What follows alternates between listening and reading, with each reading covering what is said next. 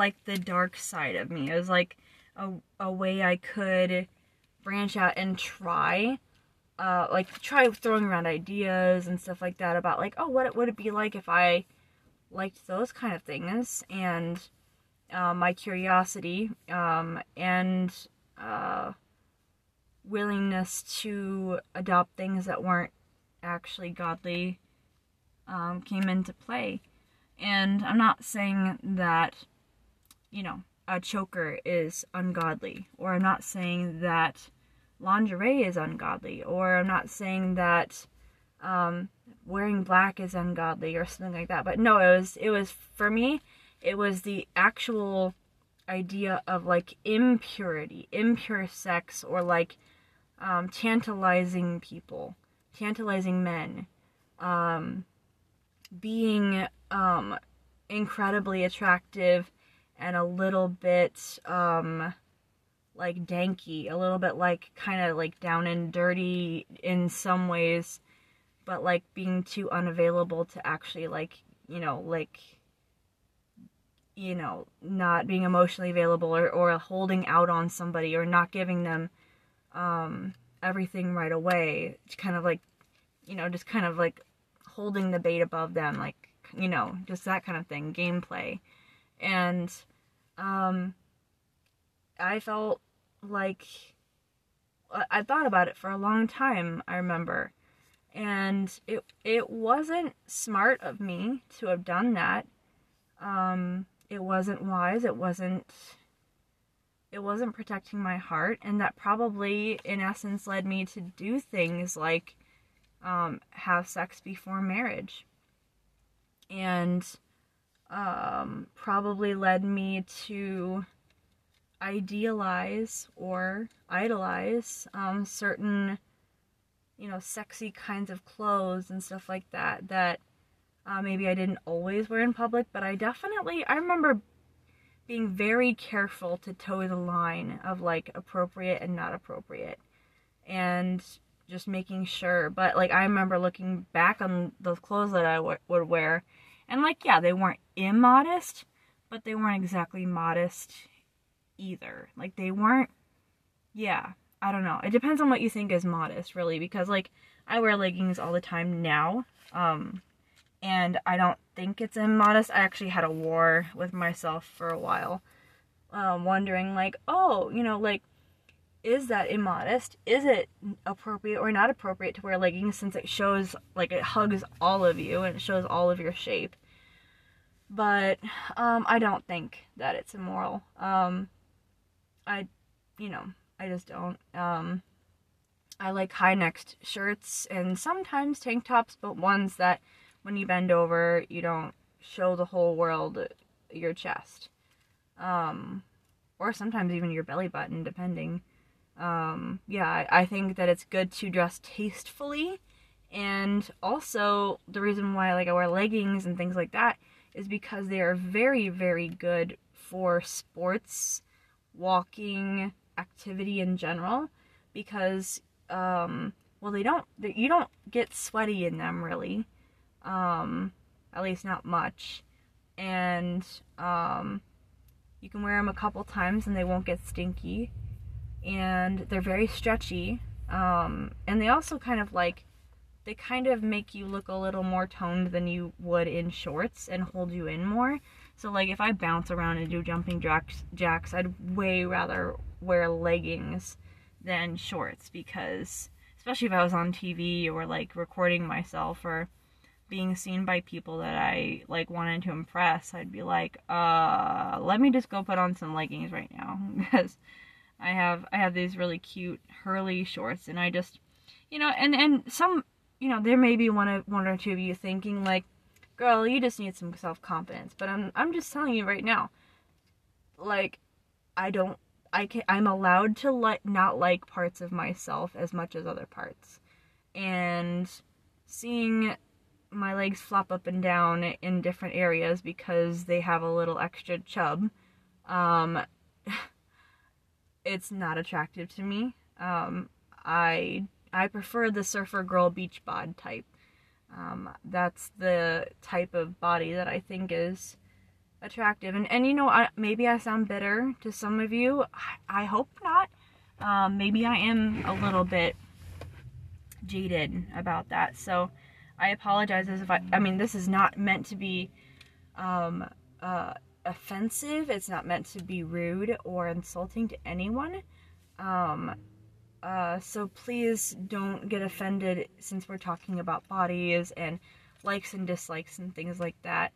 Um, because everybody is individual and unique and um, you know we we all like and typically dislike certain things about ourselves um, especially as things in our life get harder sometimes it's harder to always take perfect care of yourself like your body um, as so you kind of let certain things go like maybe you know you just only wash your hair a couple times a week or um, you know you don't uh, scrub the bottoms of your feet your calluses off so then your feet don't look as model perfect as they used to or something. You know there's just little things that slide as you get more and more busy in life and more responsibilities so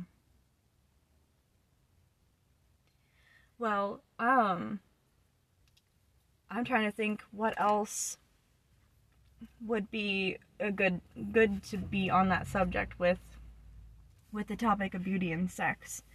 Um, this is specifically about women, beauty, and sex. So I think I'm gonna title the podcast that because um, it is for the wo- the woman's point of view.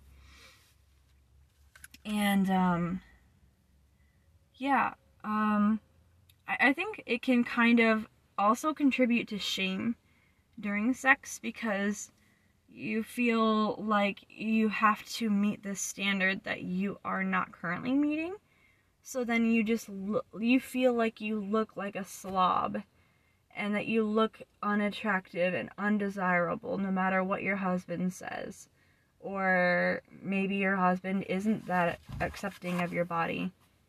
And then you you also don't like it and then it just makes you feel even worse um uh, or you know maybe maybe you do like a lot of your body um but you want to focus on how you look so much during sex that you can't even think about enjoying the sex because you're so focused on posing right and laying right and moaning just right and making like you know all the noises and batting your eyelids and moving your fingers and gripping the pillow and all these things just so you can look like what you think he wants.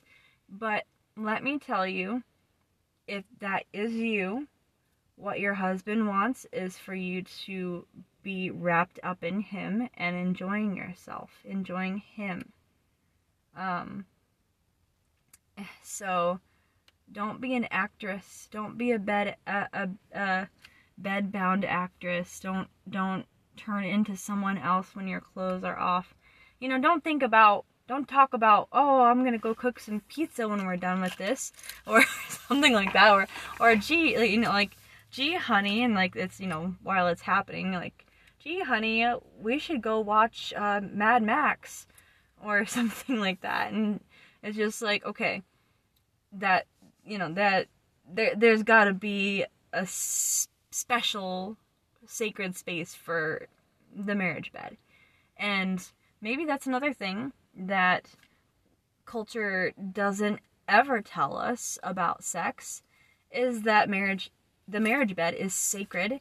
It is set apart. It's special. And so when you are involved in the act um, and leading up to it and even afterwards um, the the time is is seen as specifically intended to be between the two of you coming together in a special way and everything else is supposed to be left at the door put on the put you know put put on the thing for later you know like back burner, I think I'm trying to say. Yeah, put it on the back burner. Um, and then think about your chores later. You know, think about the fact that he was annoying earlier. Put that on on the back burner. Um, the fact that you didn't feel super happy today, um, put that on the back burner. Um, you know, and then just set set the mood so that way you two can enjoy the best that you can offer each other. And um, to make it as as beautiful and special and um, exciting as you can. Um, and don't forget morals um, during sex. Uh, the culture tries to say that you know it's just part of enjoying it when we put on an air of maybe like um I don't know, just just think about like you know, is sex is married sex for you still in in your mind kind of like a forbidden act because married sex isn't forbidden. Forbidden things are attractive to the world, but as a Christian, forbidden things should stay forbidden for a reason. And the marriage bed is far better than any forbidden thing. It's actually something that reflects the pursuit of Christ. Um, you know, and that's, you know, it it it's okay. I am getting nervous now. Um, but it, yeah, that's what it's meant to be. It's supposed to um, help you to to communicate in a very physical way because communication is physical as well as spoken um, and it can it can sort of when you use your body in a sexual way with your husband i think that it communicates your faithfulness and your devotion to that other person um, in a way that you can't with just saying, "Oh, hi, honey," like you look cute today, or um, "Gosh, I like I like you in that shirt," or or those pants, or whatever. Um, yeah, it just doesn't communicate the same thing. But when you're in the marriage bed, it's just a different story. Um, so, yeah, when I guess I'm, I'm gonna wrap up the podcast here because it's been going on for a few minutes now, and um, but I hope that you've enjoyed everything so far. Um, I think I'm gonna end with just saying that you know playing dress up in the marriage bed is not wrong. Um, playing dress up to be a bimbo, um, like having a one night stand, is not good. It's not Christ-like. It's if that's your if that's your God, um, maybe he's not. But if he is your God, then act like it. Um, con- conduct yourself as someone who, um, is faithful and loves being faithful. Um, which a bimbo is not. Um, and uh you know, don't be afraid to try things that, you know, maybe you've heard work for for better sex. Like for instance, some people have never heard of lube. And lube is actually really genuinely helpful for people. Uh, most people, not even people who are like, you know, like having trouble having sex. Um, but it's actually very pleasurable and um, nice for um, just all types of people. Um, so yeah, I'm not here to sell you lube though, but um, but I'm just saying like you know there's just try to try to think things through in a reasonable, moral way that is just focused on loving and serving your husband because that is you know and and and all while remembering yes he is a sinner just like you yes he will fail you you know what is what do your marriage vows say through be- for better and for worse. And you know, when he sins, that's the for worse part. um and when you sin, that's the for worse part that he is has committed to. Um so keep your vows, keep your vows sacred and keep a special them in a special place in your heart. And um, yeah, make sex a regular part of the joy of your life. Um, because, you know, it's not long that we're here experiencing this kind of um, beautiful act with the ones that we married. And we don't have, you know, eternity to do that. Um, marriage will be dissolved in one form and get and brought into another form of um, the completed marriage. So, um, enjoy this as a beautiful gift from God for you to feast on. So, with that, I'm going to end the podcast. Um, please stay tuned for the next episode, which will be coming out maybe, you know, it's it's off and on when I post them, but within the week, I will say. Um, I don't know what it's going to be yet, but I'm going to try to make it something um, exciting and interesting because I can't always talk about fashion and mushrooms. Thanks, guys, for tuning in. Goodbye.